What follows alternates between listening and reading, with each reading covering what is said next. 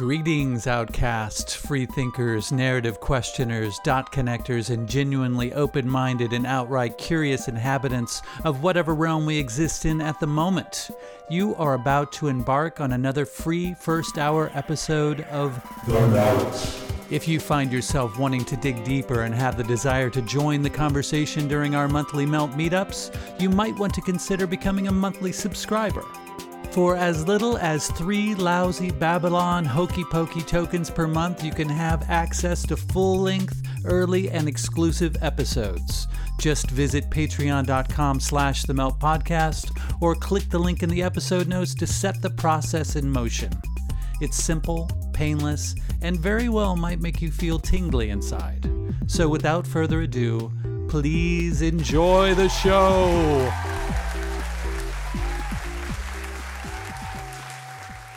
This is Hunter Muse And this is Chris Snipes, and you are listening. to the Melt.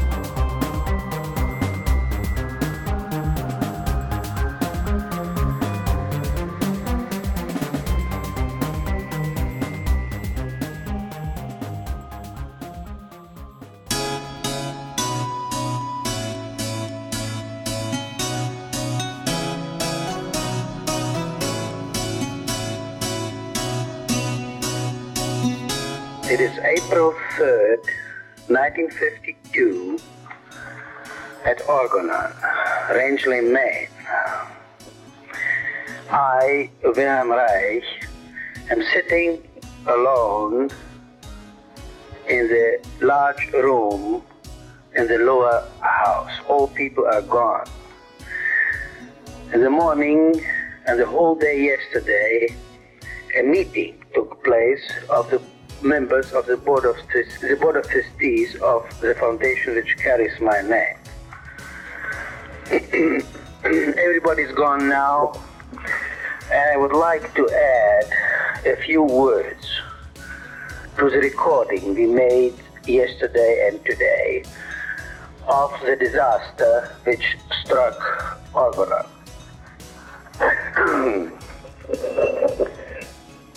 There's nobody here to listen to what I'm saying.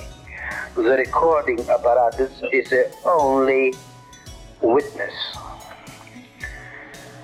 I hope that someone will, at some time in the future, listen to this recording with great respect.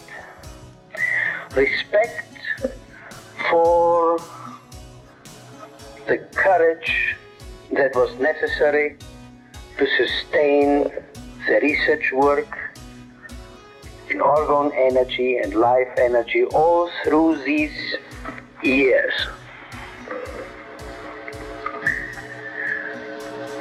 I shall not go into the great strain, into the details, into the worries, the sleepless nights, the tears, expenditures in money and effort,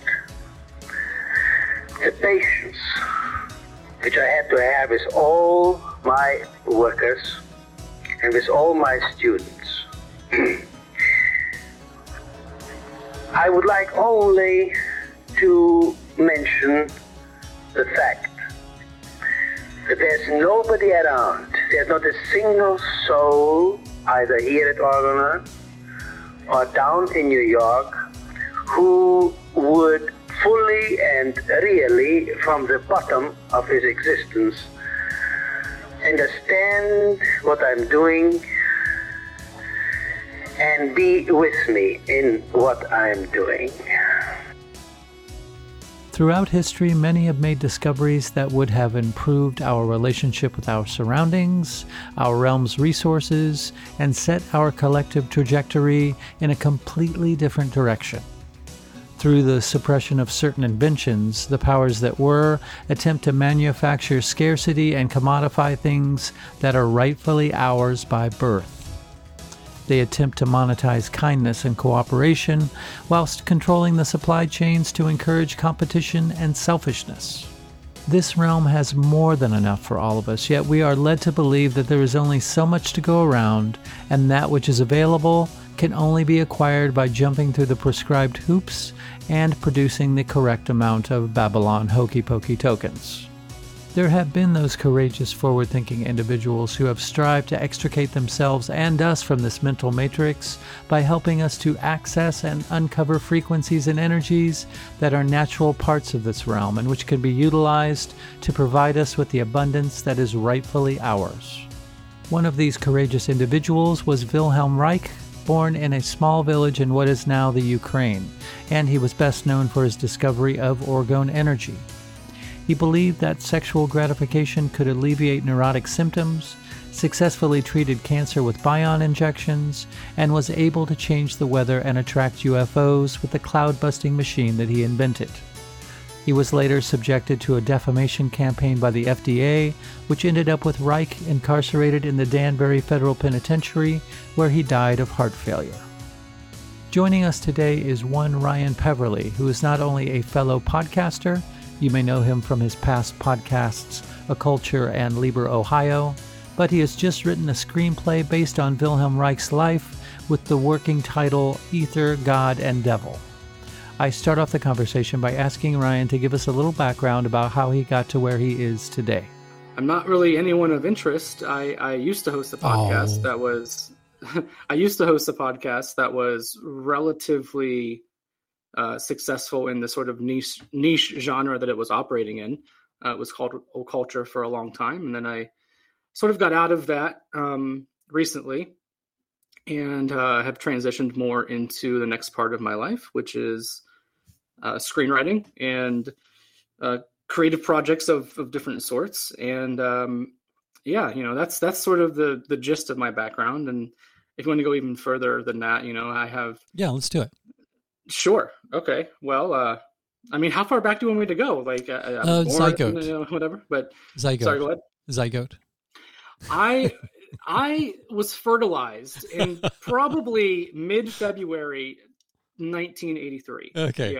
Cool. Um, I I sort of like glimpsed the first ray of light in this realm on November 7th, 1983. But nice.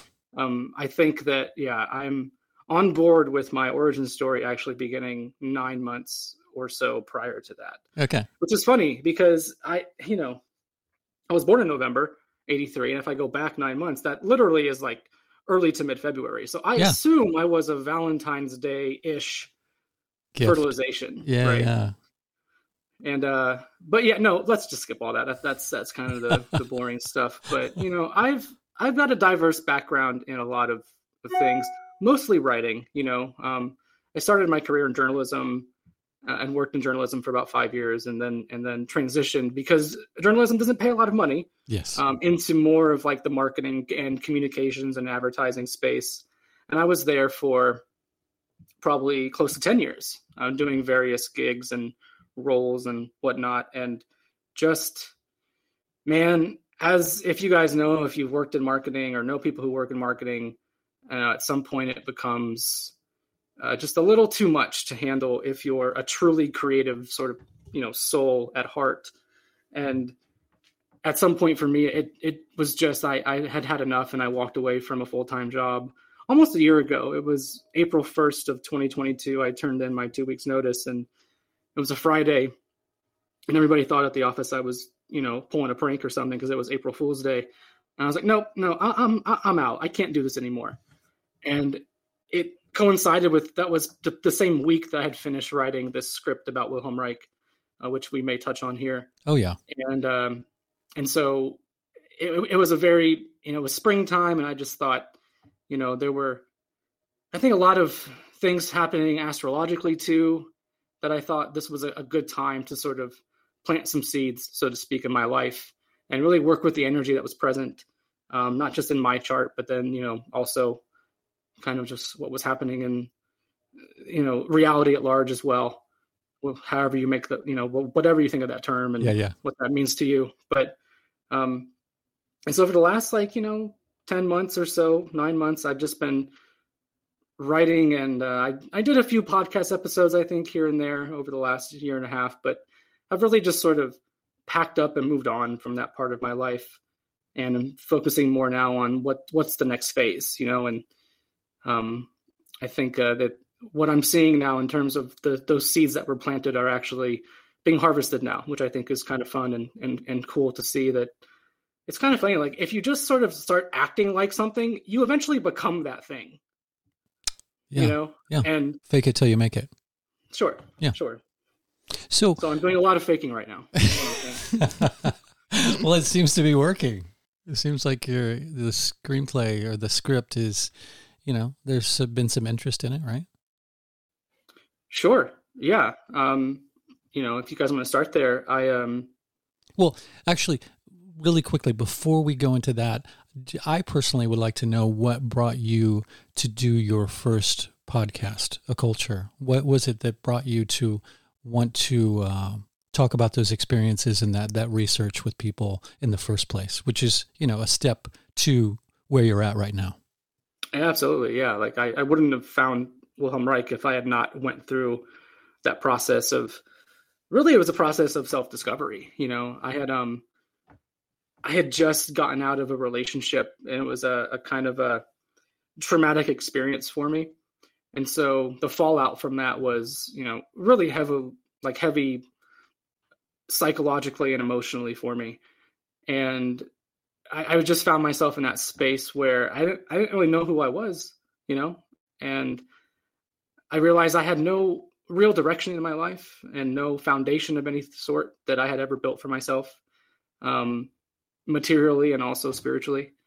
And so naturally that, that sort of leads you, well, it led me, you know, sort of into this area of you know uh, just uh, what you would call shadow work right mm, of yeah, just sure. really ex- exploring yourself mm-hmm. And who you are and what makes you you and and then also what's holding you back and you know what what your struggles are what your vices are what your bad habits and your addictions are that you really need to sort through before you can come out you know i guess fully formed or better formed on the other end and shortly after i i had sat with myself for probably close to a year before I started the podcast. But that year of you know post breakup and trying to really learn who I was led me down some really interesting paths. You know, I I got really into conspiracy theory, as you might expect, where I'm yes. questioning everything around me and I'm like, what the hell's going on here? And yeah. and of course, you know, conspiracy always leads you to spirituality in some sense. At least I think it does. And uh, that's sort of what led to the launch of, of that project. And uh, you know, just got really, really fascinated by subjects like alchemy, specifically astrology, magic. You know, that's sort of the tent pole of the occult, really, and then use that as a vehicle to not just talk to interesting people about interesting ideas and you know work that they were doing, but also to really continue to learn more about myself through those conversations and develop a, a, better sense of not just spirituality for myself, but also morality. Because I grew up with no spiritual foundation, which I think also means you grew up with no moral foundation either. And so what what I realized was that you know uh, the thing that was holding me back the whole time was obviously me, and I had nothing to really ground myself in experientially, um, or lifestyle wise, you know, belief wise, to really uh, I guess, fall back on when I did fall onto hard times. You know, it was always instead of sinking into like a, a you know a, a, strong moral fabric that I would build for myself, I sunk into you know substances and and sex and these things that are very easy to sort of you know I guess put band-aids over whatever it is that's bothering you, right? And and that's you know that process was um, really eye-opening in terms of you know just finding out more about uh, you know, just the nature of reality, I guess you would call it, and how this thing works. That wherever we are, whatever we're doing here, like there's a specific way that it works, and I don't have it figured out yet, but I think I know it a little bit better than I did, you know, seven, eight years ago. And so that that just all of that sort of bled into that project, and you know, some people enjoyed it. Um, I did. Gotten really great feedback on it over the years, and people are still listening to the episodes, even though I haven't really done one like a proper one for a long time now. And um, it's it's I'm really grateful to have you know discovered that path for myself and come out the other side of it as a man, like a capital M man. You know, like I've I've never been a man before. It's a really interesting feeling, you know. And I'm not saying that I'm fully formed now, but I think that I am I am more of that than I was previously. Sure. And and there's a lot of things that go into what that means, and we don't, you know, if you want to go down that path, we can. But you know, it it's it's one of those things that um, I was never taught how to be a man. I had to teach myself how to be a man, and I, I think that's actually better to do it on your own terms. You don't have any preconceived ideas of of what that means and what masculinity really means, what divine masculinity really means. And I think it was just learning all of those things that I was picking up along the way and sort of like Legos and like just building things for myself that I Yeah. never had before. Sure. And here we are, I guess. So Yeah, i- i- if you don't have anything to base it on, it's kind of like starting from ground zero. You have to create it yourself, which means Mhm. that you're going to craft it from your own experiences, which I think is probably the best place to start with something like that. I yeah, I would I, I would agree, and uh, that's where I started. And I'm I'm probably still there in some sense. I st- I still feel like a lot of times or days I'm on training wheels with everything, but Hell yes. Yeah, it's it's like you you th- you know one step forward, seven hundred steps back. Some days, you know, it's it's never perfect. It's never easy, and you're always challenged. And I think that's what I've learned too is that when you really invest into something, whether it's a hobby, an interest, you know, something academic, like whatever it is that you're investing in, you will eventually be challenged by that thing. For sure. And if you invest into yourself, you will be challenged by yourself, Mhm. you know, in, in some form or fashion. And, you know, I, I got really into the law recently and I've been challenged by the law recently. And, and maybe we could touch on that later, but oh, absolutely. it's, it's one of those things where I, you know, you start to take these things really seriously and put a lot of time and energy into them and they will come back, you know, they will come back and they will test how much do you really think you know about this? You know, if you spend all this time messing around in these books and on these podcasts with these ideas and you really start to implement them into your life you know practically you you're going to get tested by them For sure. and that's kind of the beauty of it it's also the pain of it too you know Mhm. like it, it sucks to go through some of the stuff that you know that that challenges you to that level but it's also you know it's iron sharpening iron right Absolutely. That's how you are tempered, being For sure. tested by the actual experience itself. Um, so, am I? Would it be right to assume that Wilhelm Reich got on your radar via Occulture? Yeah, you know, I, I never really did an episode about him, but he was obviously one of the figures that when you really start to delve into science and specifically alternative science, that his name eventually pops up. You know, he's he's one of the more, I think, misunderstood people that you could come across in that space. And he's also one of the most controversial that you could come across in that space, which is odd because he seems to be the only figure that's as controversial in the alternative media as he is in the mainstream media, which lends me to, or leads me to believe that there's something to what he's doing that has some truth behind it. For right? sure. and yeah so i absolutely came across his work you know during that process and have you know sort of parlayed that really you know armchair sort of interest in his work and his his life story into a really you know i guess a denser maybe more robust comprehension of of what he was trying to do. I can't say i know for sure what he was trying to do because i don't even think reich knew what he was trying to do half the time. But he he essentially was you know uh, I don't know how much you, you want to go into his work specifically, Well, but we, but we haven't covered it much in the show, so if you feel like you want to dip into it, then please feel free to.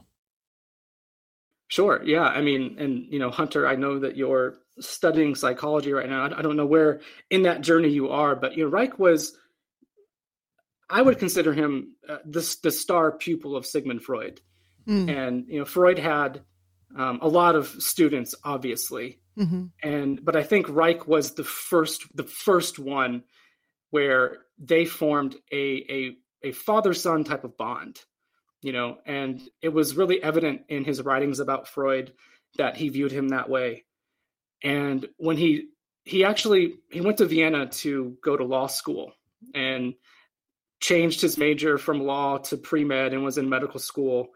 And it was during that time in medical school that he he became really disheartened and disenchanted with the way that medicine was being taught even back then. This is the you know early 1920s post world war one where he's going to vienna to to go to school. And he um he and a couple other med students had really just formed this idea that you know medicine was too sort of reductive for their tastes.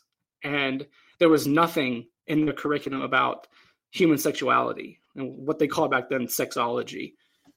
And this is what led him to freud because freud was not only doing psychoanalysis but he was talking a lot about libido at the time. And this was informing his work. And he was giving lectures all around vienna.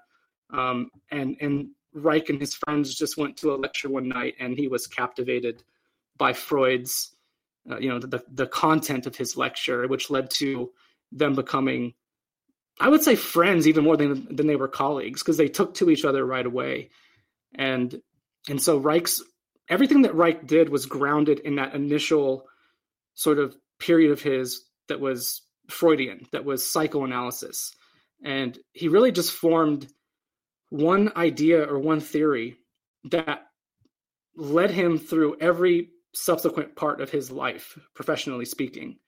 You know, he was, it's funny, a guy in my writers group who read the script about Reich that I wrote had never heard of Reich. And he was like, this guy's like the Einstein of the orgasm.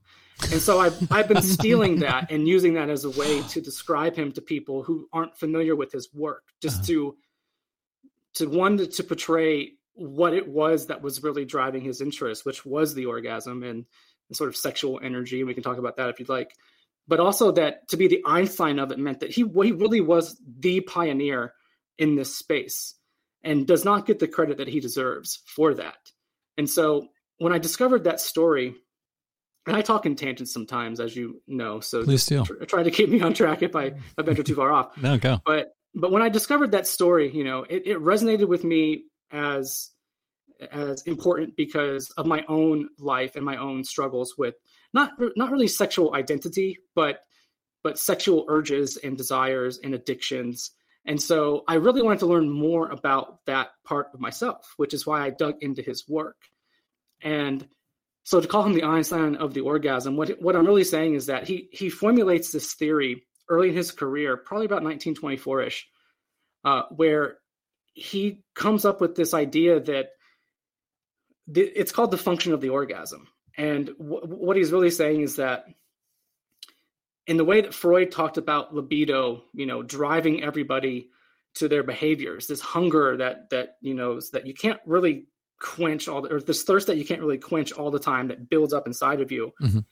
Reich took that further and said, well, if Freud's saying that that this leads to some sort of neurosis, which Freud was saying that if this pent up energy led to sort of mental health issues, Reich said, then all we really need to do is dissipate that energy somehow. And so he came around to the idea of the orgasm as a way to do that. And what Reich means by orgasm, by the way, is not not ejaculation, right? Not sort of um, releasing fluid, so to speak. He was more about the experience of a full body convulsion, all right, which would loosen the musculature and be able to um, dissipate that pent up energy. And the way that most people get to that is through sexual excitation. And so, but it doesn't mean that you're having, you know, like an ejaculatory experience necessarily. Most people probably would if, if they got to that point. But what he was really concerned with was getting people to the point where they would have full body convulsions so that they would loosen what he called character armor that had built up and sort of armored them against reality, yeah. right? Where they're yeah. sort of holding back all of their emotion and their energy and not able to express it properly. And so this one theory, this one idea that he came up with early in his career, you know, after probably a couple few years of hanging out with Freud, propelled him through the next like 30 plus years of his life. And he followed this into you know five or six different areas of science that the further he gets down that path the more controversial he becomes which is odd to me because in an era where everybody you know wants you to trust the science what reich was doing was actually trusting science. And he was he just followed his one hypothesis to a logical conclusion. He never got there because he died in prison before he could really you know put the period on all of his work. But he really was doing the scientific method by taking one initial hypothesis and following it wherever it took him. And it took him into some really, you know, sort of weird areas that we could talk about as well. But well, weird to maybe the layman, not weird to, you know, sure. people like us and people yeah. who are listening to us. Uh-huh. But you know, when you start talking about etheric energy, orgone energy, you start talking about the cloud buster and what he was doing with that, you know, like this is a lot for the layman to sort of wrap their head around. I, I, I joke about, you know, if if my mom or dad saw a cloudbuster and the way that he built it, they would think it was some device out of a science fiction film. Yeah, you yeah. know, for, it it looks very sci-fi, mm-hmm. you know, and and so it, it's trying, but it's trying to you know like to comprehend what led him to that point. And it was just one idea, this one kernel of an idea about the orgasm that he followed through to the end of his life. And you know, when I looked at the story holistically like that, which I, I didn't I didn't know that. I didn't understand that when before I started researching him more to write about him. And when I picked up on the fact that he was essentially following one idea all the way through his entire life, it, it became such a fascinating story to me because what kind of scientist do you know these days that actually does that? Because yeah. that to me is the scientific method. Exactly. You form a hypothesis, you follow it through to the logical conclusion. Yes. It just he just did it for 35 years, you know. Mm-hmm. So did he and, write a book but, about the function of the orgasm? Was that uh, something that came out in a journal? How did how was that written? Yeah, he actually the book is called The Function of the Orgasm. It came out in 1927 and I think the English, well, sorry, that was the translated German title. It was actually published in English under the title Genitality in the Theory and Therapy of Neurosis. Now, you would find it today under the title The Function of the Orgasm, but that, that was published in 1927. And it was met with pretty much critical acclaim from the psychoanalytical crowd. Um, you know, Freud Freud famously was gifted a copy after Reich finished writing it, and it was a really thick manuscript. And he hands it to Freud at Freud's 70th birthday party, and he and, and Freud just looks at it and he goes, "That thick." And it, it was kind of insulting, you know, that he's like, sure. "Why would you write this much about the orgasm?" And then Freud gave it an endorsement, you know, like a few months later when it was more formally published. But it was actually kind of the beginning of the end of their relationship, if you really want to trace back those details. But um, he did write that, and it was published, and it became, like I said, pretty groundbreaking at the time uh, because no nobody had published any sort of you know literature like this before. Didn't he? Didn't he? Let's try and get the words out. Didn't he say, or didn't he think, or postulate that fascism was rooted in sexual repression? He did. Yeah. He um. So that was one of the more interesting parts of his life is and this is what leads to the fallout with freud actually is he continues to follow this into what he called sexual politics and this is where he combines um, he actually becomes a communist for a short period of time or at, at, least he has support from the communist party but he really gets into the the teachings of marx and frederick engels and he's looking at how you know the sort of working class being suppressed and repressed um, sort of leads to the same sort of neurosis. And because of that, that breeds this idea of fascism. And it's not necessarily the sort of ruling class that's embodying this. It's they're they're more like a reflection of this in the working class because the working class is so pent up, you know, with this sexual energy. And so the working class themselves become fascists. And so their leaders then take on that same sort of persona. They wear that same sort of mask, if you will.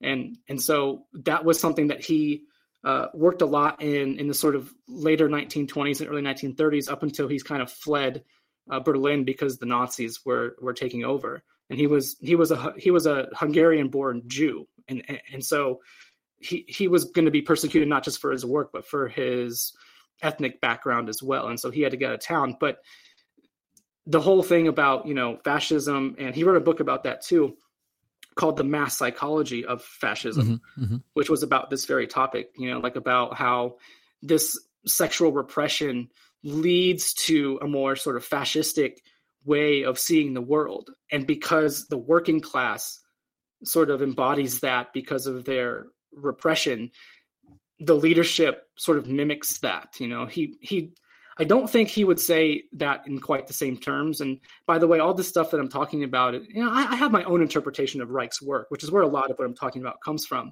You know, you, you can look up the actual details and such of of what he said about you know specific things, but the interpretation of this is, you know, when I read his work, is this is so this is where I'm coming from. Is this mass psychology of fascism is is more like a projection of, from the working class onto their leaders, and then it's kind of like if if you take an honest person and you continually call them a liar, they'll probably turn into a liar at some point. You know, they kind of take on that persona. Yeah. And that's kind of what I think what he was getting at was this sort of uh, crowd psychology, right? That breeds this sort of like fascist worldview.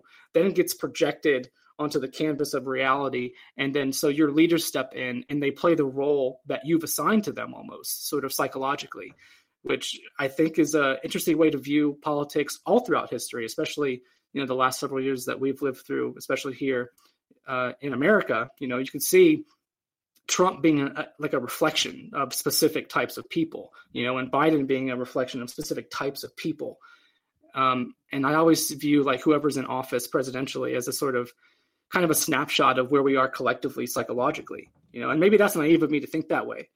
But I, I think Reich was sort of dancing around the same idea is like you kind of you kind of get the leader that you deserve you know, based on where you're at, uh, psychologically speaking. So I would I would think that it's kind of a top down thing from my perspective mm-hmm. because if you look at like economic status and the number of children people have, it's usually people, and this is anecdotal, of course, that come from lower uh, economic status that have more children, and people from a higher economic status have less children.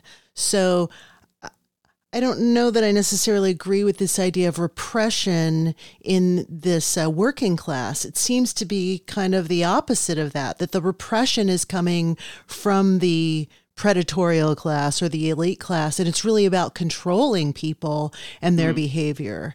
Uh, so I don't know. I just wanted to throw that in as as maybe a different perspective. No, no, no, and I would agree with that. Like I think on the surface, um, that is something that is is true to an extent. I, I would I wonder if if the sort of what we call the ruling class or the elite or whoever I wonder how sexually repressed they really are, you yeah, know, because if exactly. some of the stories that I've heard are true and you know stories that you've heard is that they have quite an interesting sex life, you know, where right. they might not have the sort of pent up sexual energy. I I do think and maybe we have to draw a specific line in terms of you know historical markers as to where that because both can be true right, right like exactly. there could be a version of that that reich was working with mm-hmm. that he sees in the working class that is not necessarily reflected in the elite class because he was running in these circles freud was he was also a jew obviously but he was in a very sort of elite you know aristocratic type of, of, of group in vienna at that time and so you know and i'm not saying that uh you know that that there's that only one of these can be true. I guess I'm saying that maybe at some point that did shift, right? That that did shift, and and the, the sort of ruling class became more repressed, or use use the sort of uh, you know the idea of of sex as taboo, mm-hmm. right? To sort right. of enslave the working class further, which I, right. I I think that there's there's absolutely evidence of that, right? Like we, um, you know, Reich's whole point was not whole point, but you know, part of his point was that a sexually liberated person is is not easy to control. Right. right? You you cannot keep somebody who's truly liberated in states or constant states of fear and paranoia. Right. right? They will eventually rise up and and overcome, you know. So And maybe some of that shift shift happened when we went from an agrarian culture to more of an urbanized culture. Mm-hmm. Because you had people who were having 10 to 15 children who were working on a farm. And that doesn't n- necessarily mean that the female was enjoying those sexual encounters and having orgasms. She was maybe breeding or procreating, um, but not for the w- with the intention of sexual pleasure. That could have been an adjunct, but maybe not necessarily the driving force of that. And when you move into a, a more urbanized culture where you have people that are working in factories, that shifts the energy where you don't necessarily have 10 and 12 children to support living in a tiny apartment, for an example. You know, you're not living on a farm, now you're living in an apartment in a city. So that could have been part of that pivotal shift. And I think when we're talking about like the predatorial aspect of, of um, these I just hate, I abhor the term elite because I don't find these people elite. I find them predators. Mm-hmm. Uh, from my perspective, I think they do have very varied sexual um, interactions and sex lives, but it, the repression is that it's not public. Mm-hmm. So they're not, you know, they they're having orgies, they're having these sex parties, but it's not something that you're going to see on Instagram, for example. Well, unless you're following like Chet Hanks or somebody, right? Like, yeah, exactly. You know, whoever. Uh, no, but I would agree with that, you know, and I think I think the urbanization of of things definitely. I mean that that shifted a lot of things about you know the sort of human story right? Or, or, the, or the story of man. I, don't like that term human anymore for reasons that you guys know. Yes. But um, no I, I, I would agree with that. And, and i would say that there is definitely some sort of shift that happens in this repression right? That that while the working class may have been repressed at some point in whatever way that these propagandists right? These these predators as you call them learned more about this. And it was probably through work of guys like Reich, who were mm-hmm. extremely intelligent and brilliant thinkers. And it's it's taking, you know, it's taking research like that and applying it, you know, like experientially or experimentally to the working class. And once they figure out that that sex has this or sexual energy, you know, it's not say sex like that's too general, but sexual energy has this really, really, you know, sort of powerful um, hold and impact on you as a man or a woman. And if you can harness that and use it against somebody by making it either taboo to talk about, making it shameful to talk about, you know, you're really starting the you're planting those seeds of repression and repressed energy in the body specifically. Yeah. And it's so, a way to monetize it too. Sure, because when you know, it's kind of like you you push all that down and you don't acknowledge it, you don't you don't embrace it, you don't exercise it. Um, you eventually are going to seek out ways to do that, probably in private, but but that includes just like you know going and watching a movie, right, where sex sells through the sex sells through television shows. You know, so this is how they they sort of like they make it taboo, yet they stuff it right in your face. You know, and this is why pornography is free on the internet because they just they want to that's another mechanism of control. And um, reich was very much anti-pornography his entire life.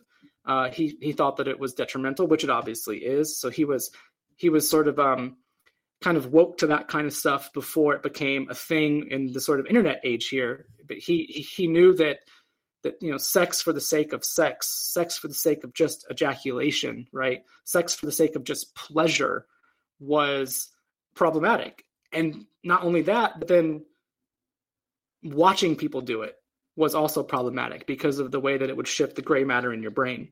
And so um yeah sorry i'm kind of don't lost don't my train of thought there but no it's okay Oh, so if it, if it's for something other than procreation, what is it for? Uh, an expression of love or an exchange of energy? How does he categorize that? For him, it was more of an energetic release. Like it was just a, a natural sort of um, buildup that needed to be expressed, right? And so he he tied this, you know, mostly to kind of your emotional state at any given moment. And the more emotion that you couldn't express, the more that it built up inside of you.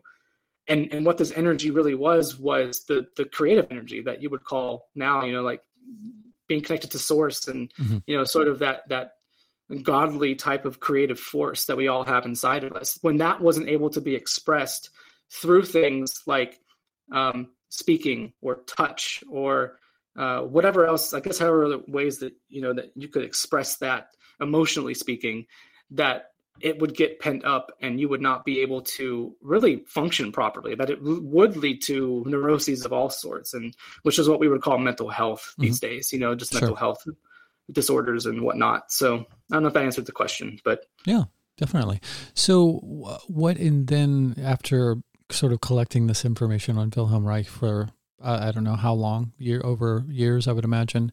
How did that turn into the inspiration to make a make a script out of it to want to tell that story? Yeah, I think I'm I'm more in the camp of like these days of we need to tell better stories not only about you know kind of culture and other people we need to tell better stories about ourselves to ourselves and when I really dug into Reich's work, it became apparent that not only was this guy fascinating on the surface, but he had not done the work himself on himself. And so he was the analyst who didn't use his analysis, his analytical skills to really create any sort of self awareness about him and, and his life and what he went through. And so when I dug into his backstory, you know, kind of as a as a young person, as an adolescent, um, it became really clear why this guy was interested in what he was interested in. And I'll, I'll just i I'll talk briefly about that if you don't mind. But yeah, please do. He, um, he was 12 years old when he caught his mother having sex with their live-in tutor. So she was mm-hmm. cheating on his father, mm-hmm. and he didn't just catch him once. He watched them have sex. He wrote in his diaries and journals about this. He would watch his mother have sex many nights with this this young, you know, kind of like strapping tutor that they had, and he got so I think bothered by it on some level that he eventually told his father about it, and then he watched his father beat his mother repeatedly for this, and then she ultimately committed suicide. Wow.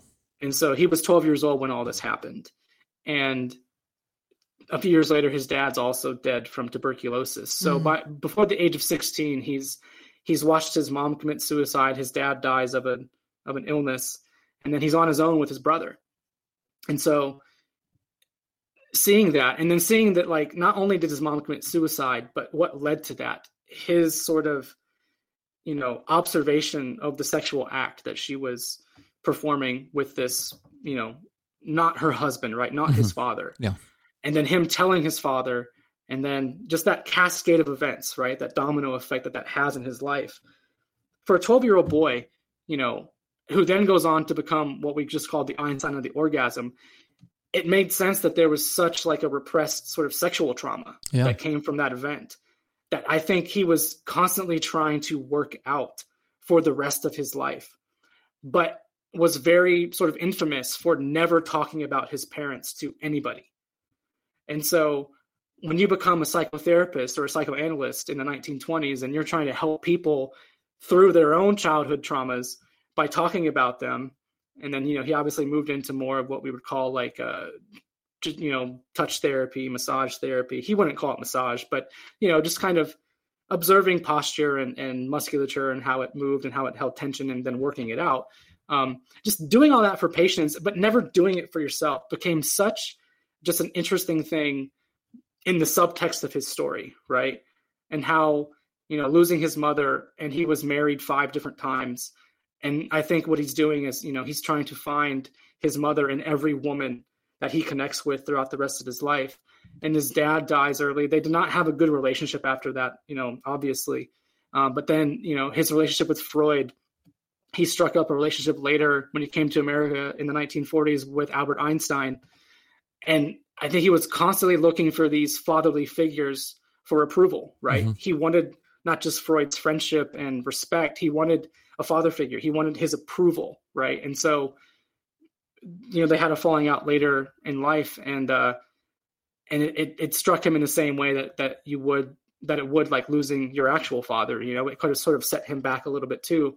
And so, just seeing these different things and how they played out in his life, and then looking at the actual work that he was doing and and how important I think it is, um, it just made sense that like this this guy needed a proper sort of representation of his life and his work that was emotionally resonant, you know, because the work speaks for itself. It's interesting on the surface to just dig into it. You, you put a cloudbuster in a movie trailer and people might get interested in that, you know, mm. but but there's no narrative to that. And so finding the narrative to, you know, who he was as a man and and what really informed his own character in his entire life was kind of something I just I stumbled into during the research. And then I sort of sat down one night and I was like, you know what? I was having a conversation with a friend of mine, and Reich just sort of came up organically in the conversation. And I sort of half fibbed. I was like, oh yeah, I have a I have a story about Reich, you know, kind of like half written.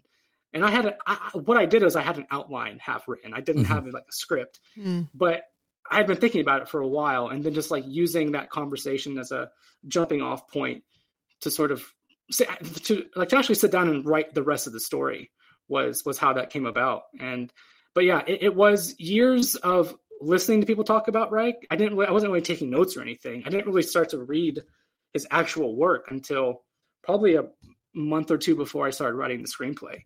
You know, it, it was and, and, as you know, if you know my sort of work ethic and research process, I, I was deep into it for a long time. You know, just like all day, all night, reading, reading, reading, reading, reading, and then writing. And so, like once I, I made it through a few books and got the outline done, that's that's the script was done pretty quickly. You know, probably two or three weeks that I that I wrote it in. But um, it was a whirlwind, man. It was like February, March, April of last year was just you know constant, just plugging away, man. Just trying to uh to finish that story so that I I you know kind of had something to propel me into the next phase of my life. Really, it's kind of selfishly what I was doing too. So what what I find so fascinating about him is that we're talking about two people, Freud and Reich, who mm-hmm. experience mm-hmm. a tremendous amount of repression mm-hmm. in their own personal lives, and they both have issues with feminine energy with women. Mm-hmm. So you're talking about someone who yes, he was looking for a father figure, absolutely. But I think both of them had such intrinsic issues with their mothers mm-hmm. that the fact that he watched his mother have sexual intercourse says really a lot more about his desire to understand the feminine and control the feminine. And by revealing what she did to the father, yes, it was trying to create some relationship with his father and align himself with his father.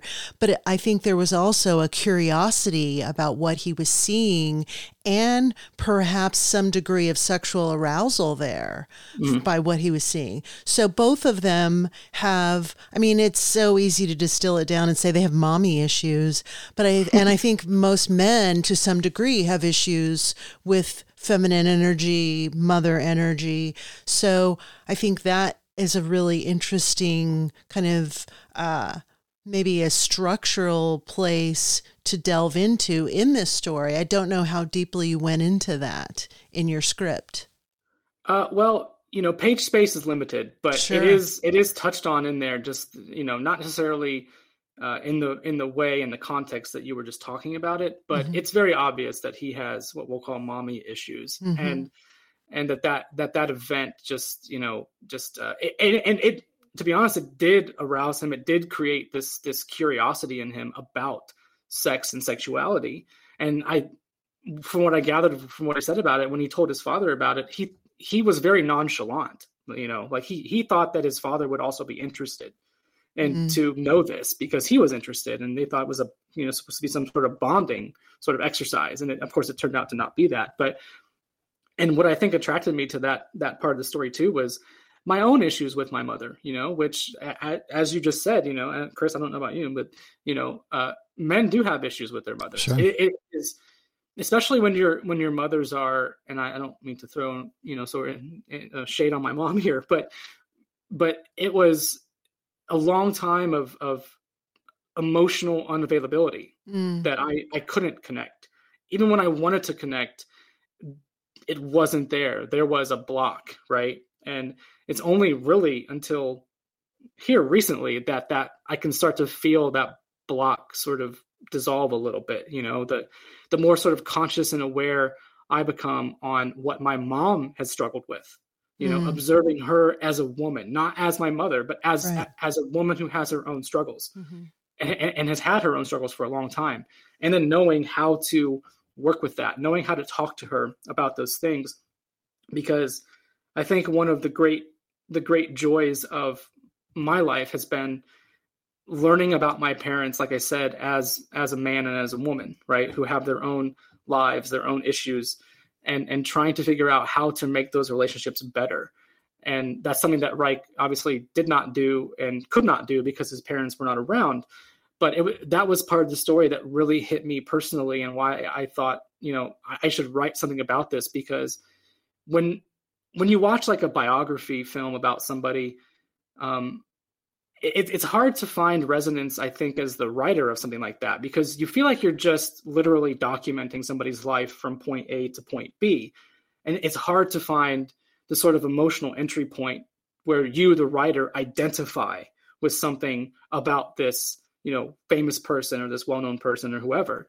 And so when I found that, that's what really made me interested in trying to tell the story was that, oh, there's a lot here that that actually resonates with me because of where I'm at in my own life with my parents or my, you know my own sort of sexual energetic buildups and you know things like that. So I would agree 100% with that. There's a lot of um, at least I have had a lot of problem with women in my life for that same reason and it wasn't until I started to prepare the relationship with my own mother that I noticed my relationships with with with women outside of that have gradually improved. So I you know I think there's probably a there there, right? Mm-hmm. Well, and part of that feminine energy is inside of you. Hmm. So your mother is not separate from you there is a balancing there's this this uh, yin and yang energy that exists in all of us.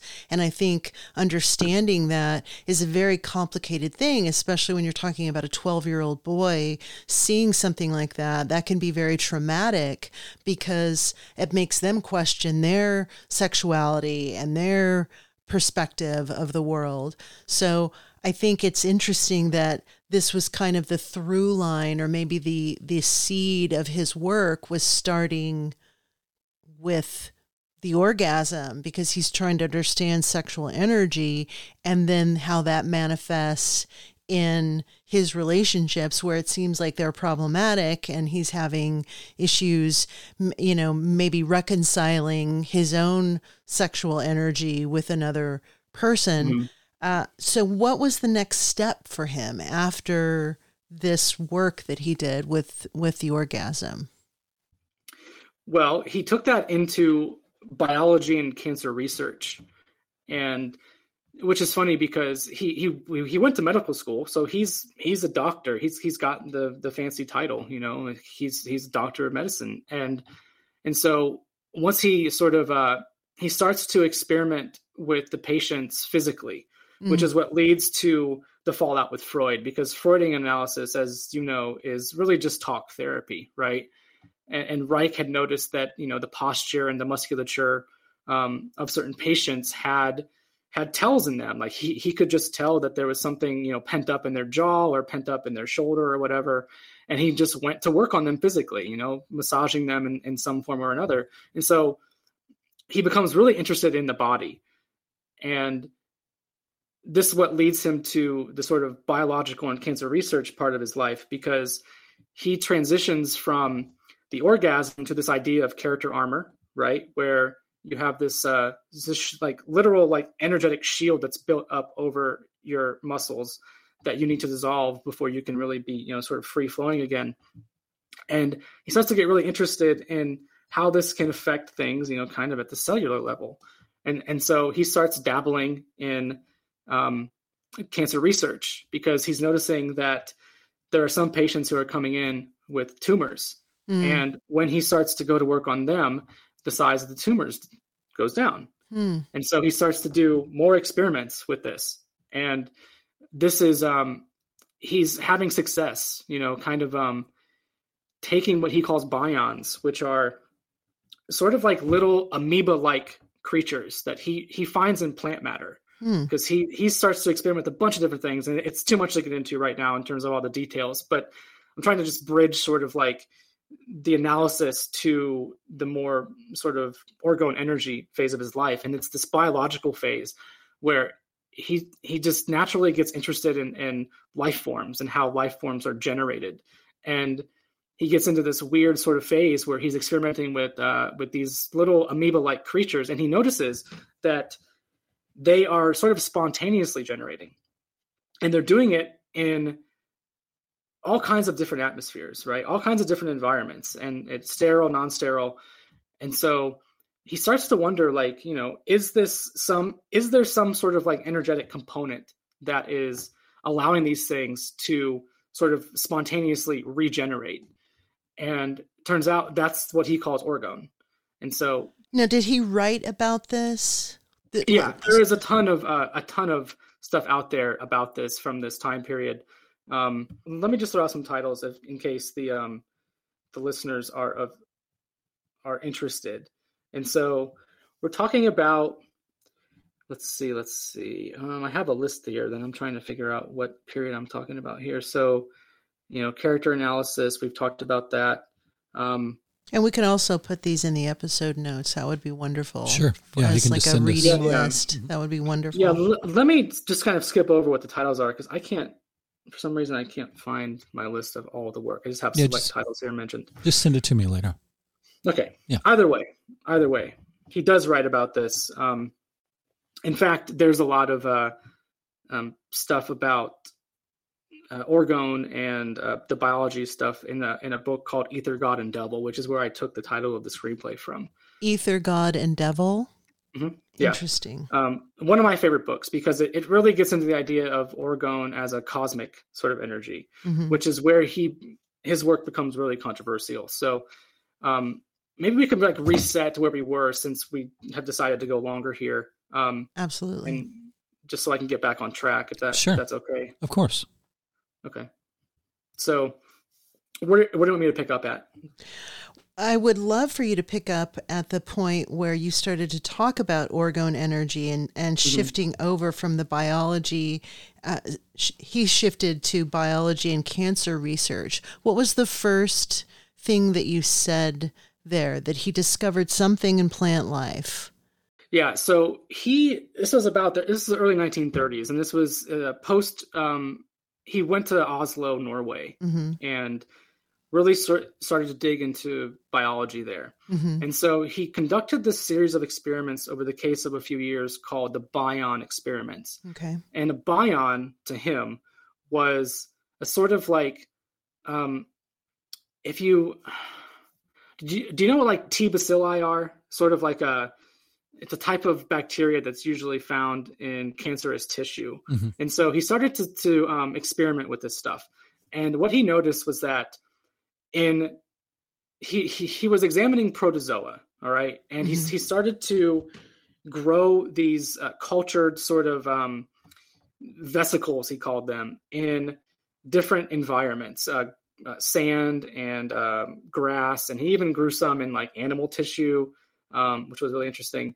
And so what he did was he watched these things sort of grow in different environments, including in an environment that had dead tissue. And so he used animal tissue, and this is where he also used some of the cancer cells that I was mm-hmm. just talking about. Mm-hmm. And so he watched these these protozoa, right? That he watched them sort of um, spontaneously regenerate. So that so they would he would place the protozoa in there, and they would just naturally spontaneously regenerate is a process called abiogenesis as well, which is mm-hmm. really difficult to explain, and I can maybe explain that in a minute. But um, and what he did was he he watched these things grow, and at some specific moment, when they actually like kind of right before they would go from um, sort of like uh, uh, for lack of a better term, we call it like a something that's that's dead mm. to something that's alive again. So right, so this is the spontaneous regeneration.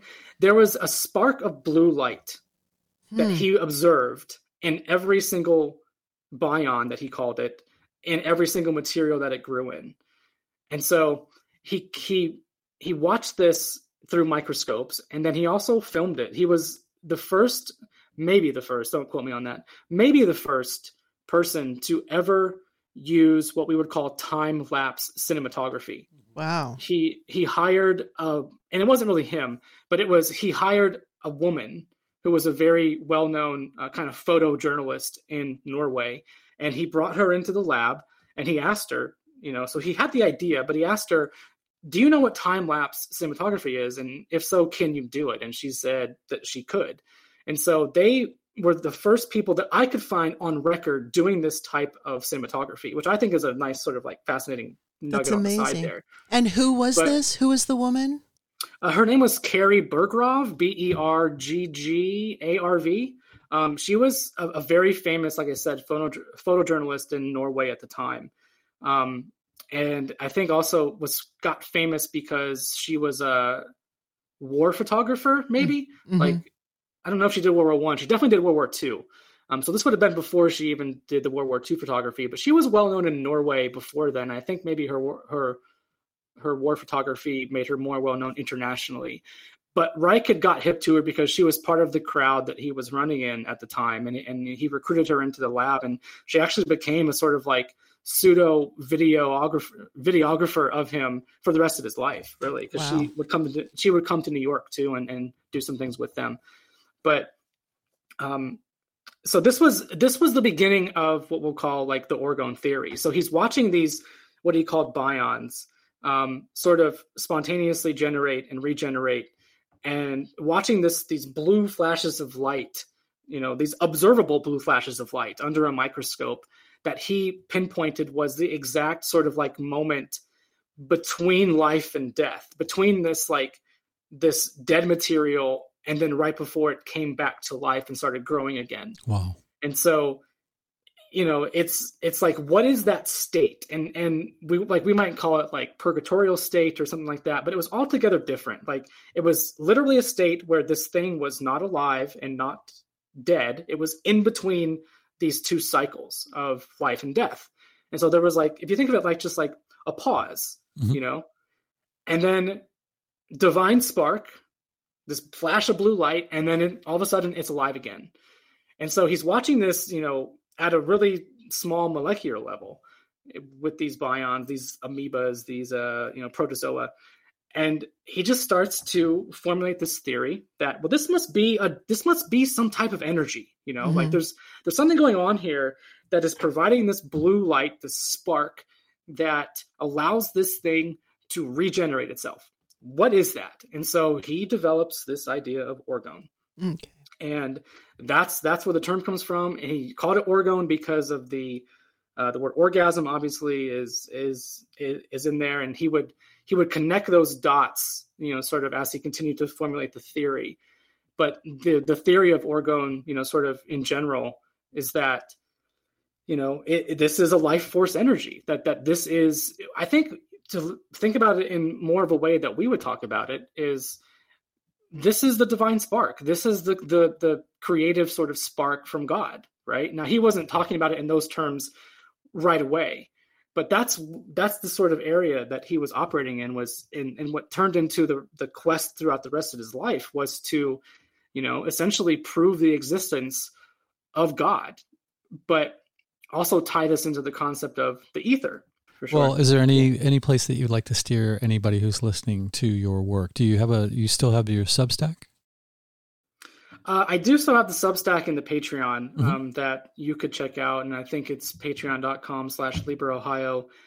If you go to the the podcast feed, which is still out there, you just search Liber Ohio. You can also search Occulture because you'll you'll find all those mm-hmm. all those old episodes too in the same feed. But there will be links in there to uh, the Patreon and the Substack and the more recent episodes that are still active because people, believe it or not, are still listening to the episodes, which yeah. I'm grateful for. And I, I, I, still get emails about them, and you know, downloads are still surprisingly good, which mm-hmm. is, as for somebody who's not active, is kind of a, a great thing to see that people are are still interested in what you've done. You Yeah. know, and Excellent shows. Yeah, it's uh, helped to inspire me to do a podcast. So I remember you. that, dude. You sent me a message on Facebook many years ago before you started this show, and you Mhm. asked me for advice. Yeah. And I was like, "Who the fuck am I to give you advice? I don't know what I'm doing." And here we but are. I was grateful that you reached out because it it it was getting messages like that that showed me that I was doing something that was resonating with you. Yeah. And you thought enough of me to reach out to to you know pick my brain about whatever you even asked me about. And I don't Mhm. even know what I told you, but I I hope I gave you some good advice. Absolutely. Absolutely. I'm here, right? you guys are here. And by the way, I do want to say that too because I've listened to your show, Chris, when you were doing it by yourself, and Mm-hmm. then I think when you added Hunter, that there was such a, a a, a dynamic shift in the ether for the better. Like For sure. this was not the sort of devil manifestation of it. This was Mhm. more just like I I don't know how you guys approach these conversations, but I can tell that that you guys are one a great couple. Like that I don't know what your relationship is like privately, but I can tell by the dynamic that you guys have together on air and I hope it's not a persona that you're putting on, but No. it just seems like that you guys have such love and respect for each other and i think that is a beautiful thing. I don't think you consciously share that. I just think it, it just comes out naturally because that's who you guys are. And so that dynamic when i when i picked up that shift i realized that like it's kind of something that i was searching for too you know just like someone that i could maybe co-host and co-create with in that sense. I just never found the right dynamic that i would want to explore in that way. And the fact that you that you guys have it at home all Yes. the time Yeah. is is really beautiful to me. And and and I think just sharing that on some level with your audience even if it is through conversations like this is inspiring you know? Like there's a there's an energetic sort of thing here in what you guys are doing that I think did shift over time for the better and I think your episodes have actually gotten better because of it not that they were bad to begin with Chris Oh no, no, I totally agree. I'm just saying that like there's another level, you know, if you talk about film and screenwriting, there's a different level of subtext there now. Mhm. Like I get I get that like you guys are are in a relationship and that you guys are happy and and and it just seeps through into the conversations and you're you're you still maintain curiosity after all these years and you're still interested not just in who you're talking to but in each other Mhm. Which is beautiful because you know uh, it's hard to find someone that maintains interest in you for a long time as you know. Absolutely. so Fingers Thank crossed. you. Thank you that will- so much. and also, please send us that list, that reading Yes, list, because that list. our I know our guests, our future guests, and our listeners would really love to drill further into Reich. Mm-hmm. Yeah. Yeah, And thank you for that. those kind Um, words. He's I- got an extensive Yes. biography, so I, I'll pick out kind of the greatest hits, which is still good, still might be a lengthy list. But he he was a he wrote a lot, and he was a very prolific writer. And um, but I'll I'll pick out the things that sort of maybe best represent each phase of his his work in his life. fantastic. All right. Thank you again. Yeah, thanks so I much, So Ryan. appreciate your kind words. Yes. And we are sending you lots and lots of love and positive energy on your project and seeing it. I can see it on the screen. Yeah. So know that it is happening. We're already at the premiere. Red carpet, baby. Yeah. Well, thank you guys so much, and you know, Hunter, good luck with your studies. Obviously, Thank you. Hey. Hello. What'd you think? I think that we had a very interesting, long, deep conversation with Ryan that I was not anticipating. I Yeah. honestly walked in not knowing what we were going to talk about. I didn't know the will the Wilhelm Reich element. Yeah, just in case it, there ends up being any editing snafus, uh, the story was that we weren't going to do the interview. You're you are on camera now. so- Sorry. I had to yawn. I'm a human. That proved it. Uh, That's true. Yes, the internet rumors can cease now. Um, what was I going to say? Oh, it's going to be two hours. Then it, Hunter turned out having a heavy workload as far as homework is concerned. We're going to knock it down to one hour, which Ryan didn't know until basically right before our conversa- conversation. Yeah. Poor Ryan, but he's so flexible. He went with it. Whatever we wanted to do, he was right there. And then in probably, I don't know, 10 minutes before the, the hour was up, Hunter writes me a little note and says, let's keep going. which is great. I was hoping that you would get captivated by uh, the topic, and there's a lot to, to dive into as far as Reich is concerned. And I I know very zero about him, other than very zero, very zero. except for the the orgone element, which wasn't even necessarily like the the follow up to the orgone stuff. I know about, Yeah. uh, but I didn't know about his relationship with Sigmund Freud. I didn't know anything about his personal history, and so uh, I saw layers developing that were going to develop long before we got to like really the meat of the conversation. And i just wanted to kind of go with that because this is the area of study that i'm uh, studying. And so it's fascinating to me. Uh, so yeah that's why i i took one for the team and just kept going because you know homework i have until midnight to finish it and i will do it well, I would like to think that too. You got wrapped up in the topic. i did that's Okay. what i'm saying Good, that's exactly what i'm saying i totally got wrapped up into it Cool. Yeah, and I uh, that's why I was a little puzzled, but I guess I didn't realize to what extent that you did not know about this subject. So, I know the name. I, ju- I guess, you know, I, I heard Wilhelm Reich. I assume he's a Nazi. So I knew nothing about Wow. him. racist often? I knew nothing about him. So I walked in. Well, I knew that there was some some history with the Nazis of him maybe being shoved out of Europe and you know, but I- Yeah. I didn't know if he was part of Paperclip Sure. or what his whole deal was. No, I still am curious about Tesla. I feel like there's some overlap there because they both seem to be very uh, similar characters. Yeah, kind of in the same um, level of notoriety or infamy. Um, Tesla, for some reason, seems to have gotten a little bit more airplay, but uh, Reich, I think, had as equal, if not more, uh, fantastic discoveries that he came across in his life. And we didn't even did he we get into the UFOs? He did there for a second, didn't he?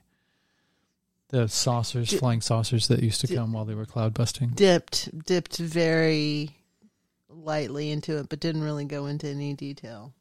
Well, I encourage you to go to Liber Ohio and whatever podcasting uh, app that you listen to, or go to the website and listen to the episode where he's reading a part of the script. I think he's reading the first five pages or something just to give you a taste. And it's going to be amazing. It is amazing in the future already. And I can't wait to see it for the second and third time. Yeah, I I see it uh, being a film that should be made. You know, there's enough.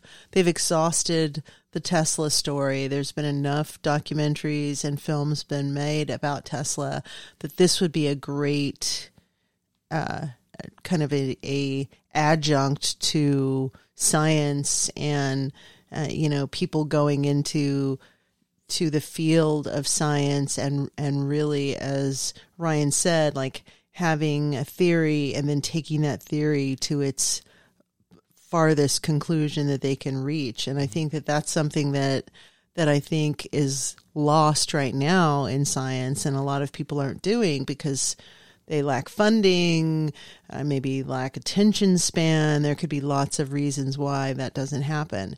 So, uh, yeah, that's why you know in that second hour we talked. We we kind of dipped into the world of how do you fund something like this, a production of this scale, and I think if he went into like a European market, it would be quite easy for him to get the money.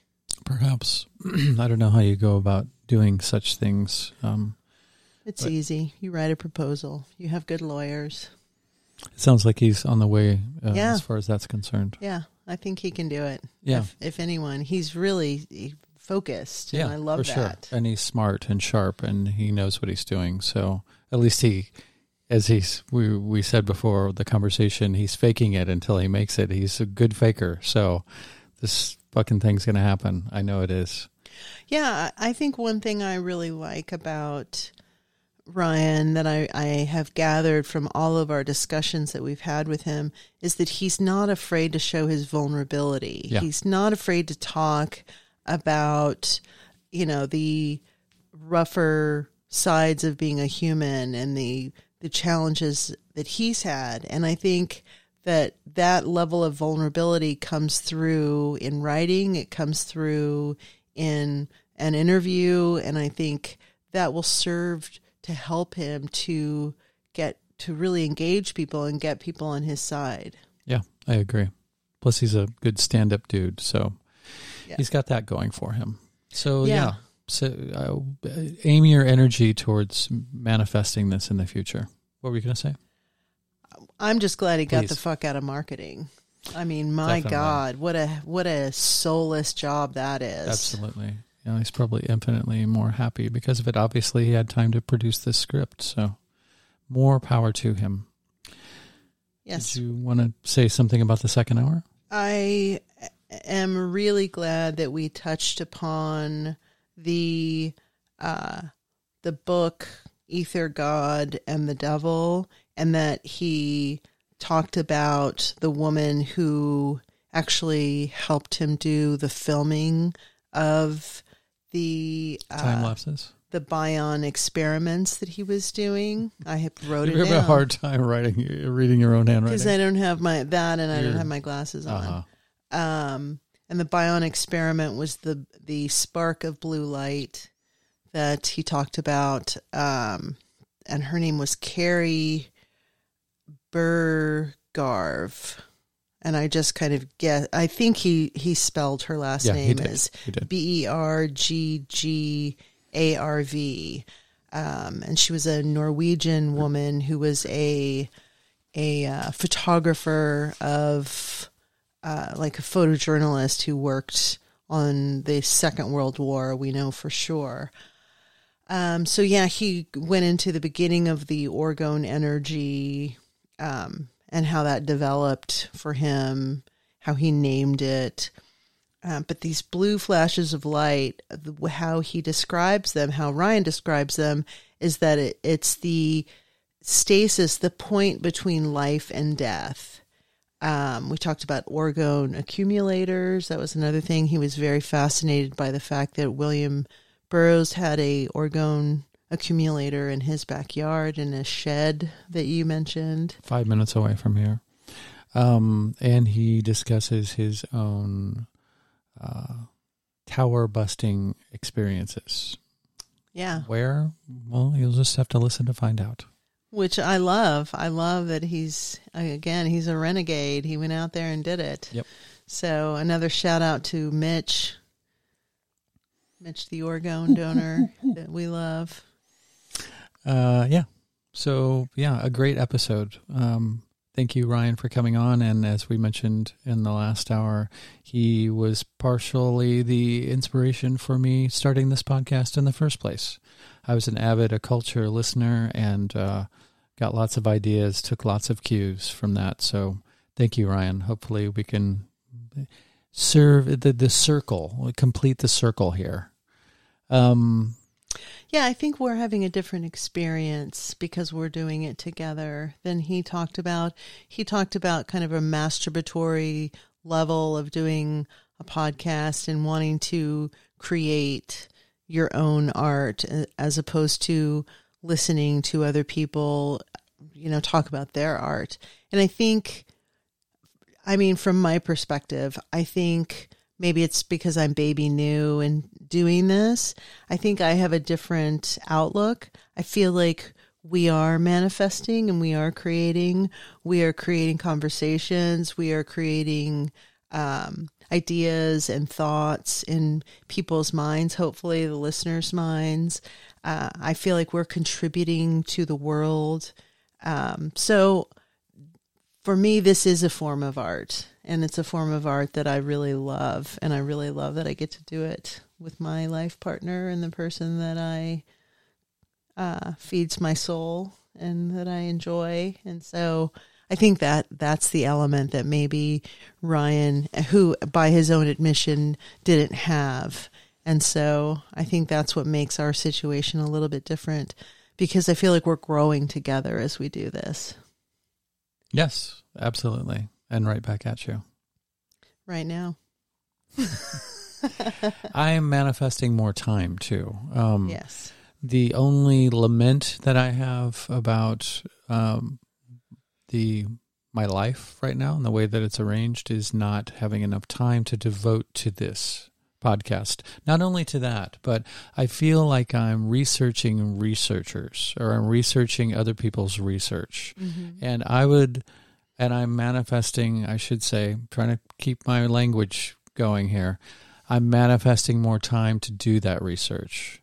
Um, myself, my own research, uh, which I long to do. I was looking for, I'm, we're as you know, because you're probably well, you're maybe you're watching it, maybe you're listening, but we're we do a video version of our uh, podcast now, and I was researching images to put into the intro or little video clips, and run across ran across tons of rabbit holes that I would love to have dived down, but I just did not have the time to do it.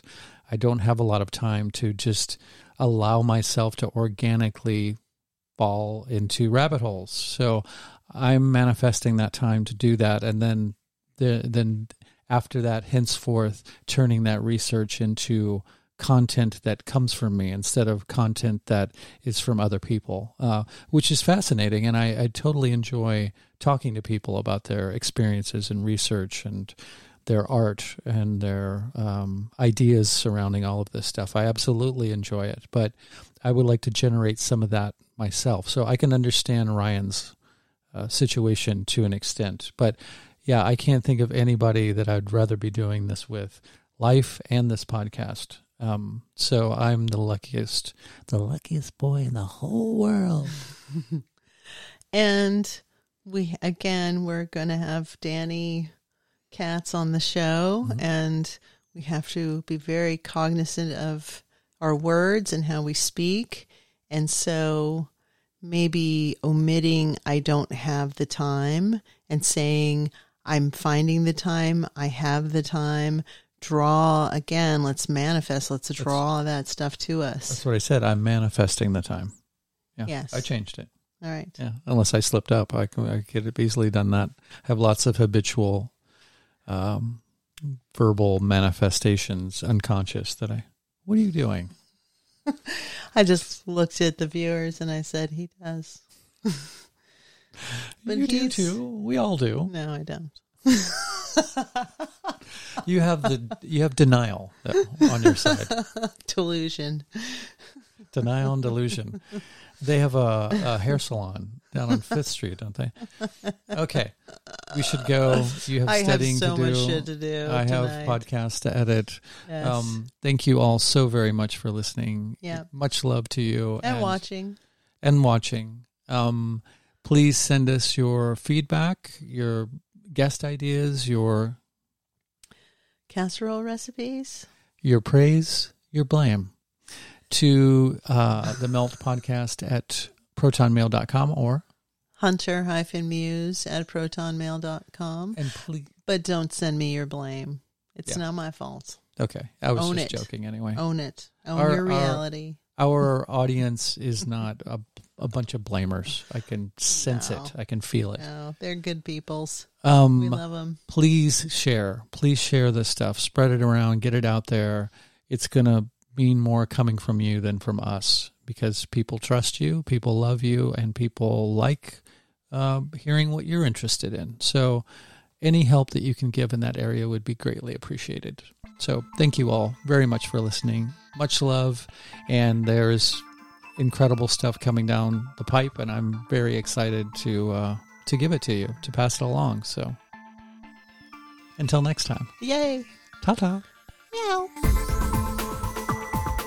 To hear the full length version of this episode, get access to exclusive and early episodes, and participate in our monthly Zoom meetups for as little as $3 per month, just click the Patreon link in the episode notes or visit patreon.com slash the melt podcast. Contributing financially will help to make this podcast my full-time gig that I can devote more time to and allow me to create more content. Other ways of contributing would be giving us a favorable review or rating wherever you get your podcasts, subscribing to us on YouTube, spreading the word wherever you and your tribe congregate, or just by sending us your positive thoughts and intentions. In a quantumly intertwined and holographic multiverse, these also go a long way. Thank you.